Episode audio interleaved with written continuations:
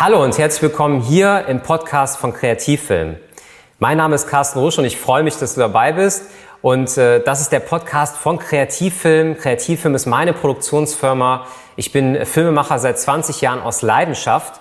Und das ist mein Traumberuf und ich möchte so ein bisschen einerseits natürlich meine Begeisterung für den Film mit dir teilen, andererseits auch meine Erfahrungen aus den ganzen Projekten, die wir bei Kreativfilm gesammelt haben.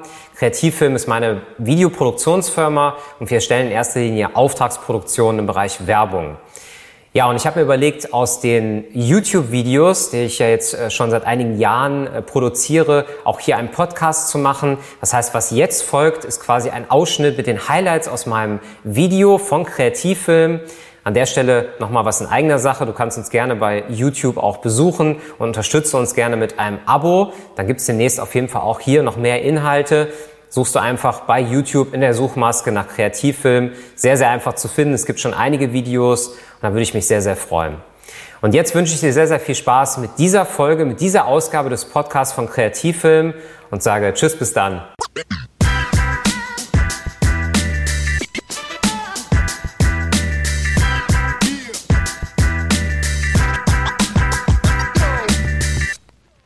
Und damit nochmal herzlich willkommen hier zum Filmlexikon und ähm, heute möchte ich über die Shotlist sprechen, denn das ist eine Aufgabe, die ich als Kameramann häufiger habe, ist eigentlich fast täglich Brot, wenn man so will, äh, denn bei szenischen Werbefilmen macht es total Sinn, äh, vorbereitet ans Set zu gehen und halt das Ganze zu planen.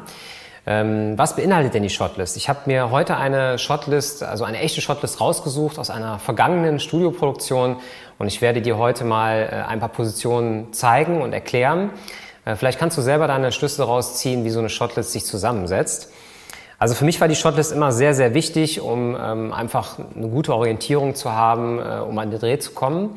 Wer ist an der Shotlist beteiligt? In erster Linie der Regisseur. Also wir, wir planen zusammen das Konzept und anhand auf Grundlage des Drehbuchs wird dann später die Shotlist geschrieben. Das heißt, diese zwei Dinge sind schon mal, müssen schon mal vorliegen.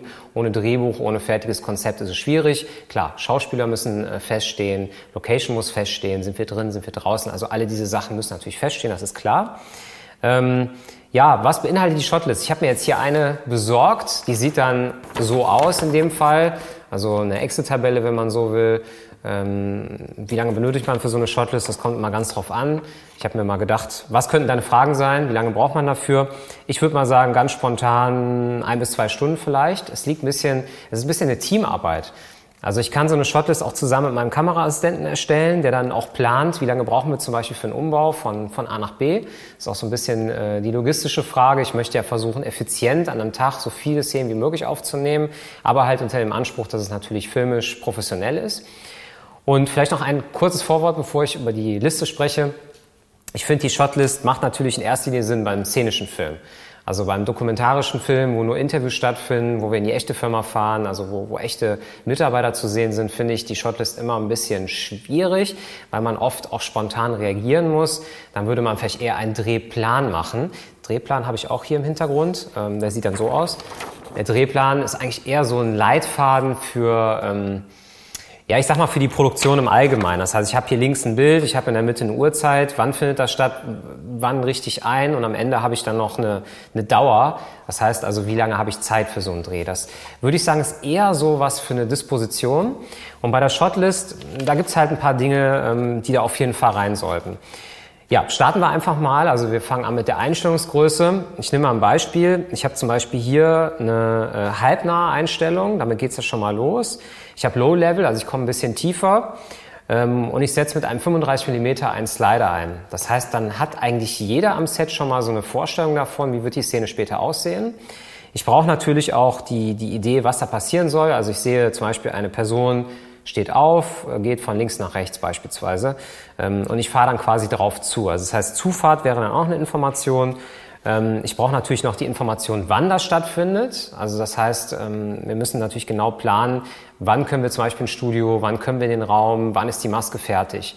Das heißt, hier steht dann auch schon drauf, 17 Uhr geht's los mit dem Aufbau, 17.30 Uhr Start. Ähm, und hier rechts steht noch bei mir äh, ja die Zeit, also die Zeit, die ich Zeit habe, um diesen Dreh zu machen, also um diesen, diesen Take aufzunehmen. Das heißt, ich brauche im Rohmaterial fünf Sekunden und ich habe aber für den Take, um den einzurichten und das alles zu machen, eine halbe Stunde Zeit. Das ist nur mal so wirklich ein fiktives Beispiel. Ich suche mir noch mal ein zweites Beispiel raus. Es geht in so eine andere Richtung. Ähm, wir wollen einen Schauspieler auf Augenhöhe zeigen und ähm, wir benutzen dafür ein 50 bis 100 mm Zoom-Objektiv, um ein bisschen flexibler zu sein noch an dem Tag, also weniger Umbauzeit. Und ich mache das Ganze mit einem Dolly, das heißt, ich fahre vielleicht auf einem Schienensystem oder auf einem Schwebesystem fahre ich quasi ähm, demjenigen entgegen. Und ich mache das dann, ich habe dann hier mal aufgeschrieben, dass ich das Freestyle mache. Das heißt halt, ähm, ich habe verschiedene Einstellungsgrößen und die mache ich dann halt alles mit einem Objektiv. Ähm, grundsätzlich wird auch in so einer Shotlist festgehalten, ähm, ob das ein Master sein soll oder ob es Einzeleinstellungen sind.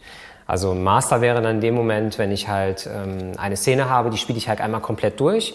Das heißt, der Regisseur sagt und bitte, und dann wird die ganze Szene einmal komplett durchgespielt. Und wenn ich das Ganze in Einzelszenen aufteile, dann wird es halt anders aufgelöst. Also das heißt, dann kann ich mehr, mehr schneiden später im Schnitt. Ich muss ja auch ein bisschen das bedenken.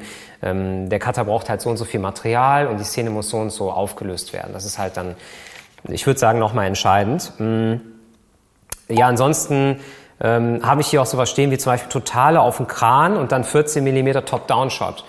Ja, das heißt also, ich fange dann halt quasi ganz, ganz tief an und äh, fahre dann halt zum Beispiel hoch.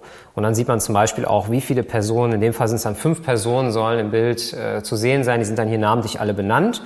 Ähm, und das wird zum Beispiel durchgemastert. Das heißt, die komplette Szene, die dann da stattfindet, egal ob es jetzt eine Minute ist, ob es 30 Sekunden sind, 10 Sekunden, wird halt komplett ja, vom Kran durchgemastert. Ich vermute mal, das wäre eine Szene, wo es mehrmals von unten nach oben, von oben nach unten geht und man nimmt sich dann einen Schnitt später das, wo der Regisseur sagt, das ist die beste äh, Performance des Darstellers.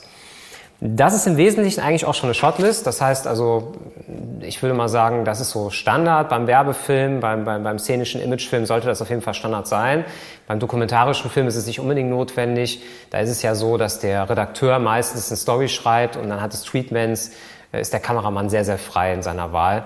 Beim Werbefilm wird das auch oft so gemacht, wir haben ja andere Budgets dort und ähm, wir wollen natürlich so effizient wie möglich dann diesen Dreh durchführen, dass wir wirklich am Ende des Tages auch wirklich alles im Kasten haben und nichts fehlt und vor allen Dingen wir auch nicht, nicht ewig dafür brauchen, weil bei so einem szenischen Film Umbauzeiten, äh, Aufbau, man unterschätzt das, das dauert alles. Und ja, das ist eigentlich das zur Shotlist. Ich habe ergänzend jetzt als Anschlussvideo für dich eigentlich das perfekte Video und zwar Konzept, Thema Konzept. Das geht ja so ein bisschen mit dem einher. Ich kann ja keine Shotlist machen, ohne das Konzept zu haben. Das heißt, schau dir das Video jetzt am besten sofort an. Vorher gibt's noch zwei Aufgaben für dich. Einmal gerne den Kanal abonnieren und dranbleiben und das andere ist gerne mal in den Kommentaren deine Meinung schreiben, dein Feedback. Vielleicht hast du noch Ergänzungen hier zu der Serie, würde mich sehr, sehr freuen. Dann freue ich mich jetzt schon aufs nächste Video und sage Tschüss, bis bald.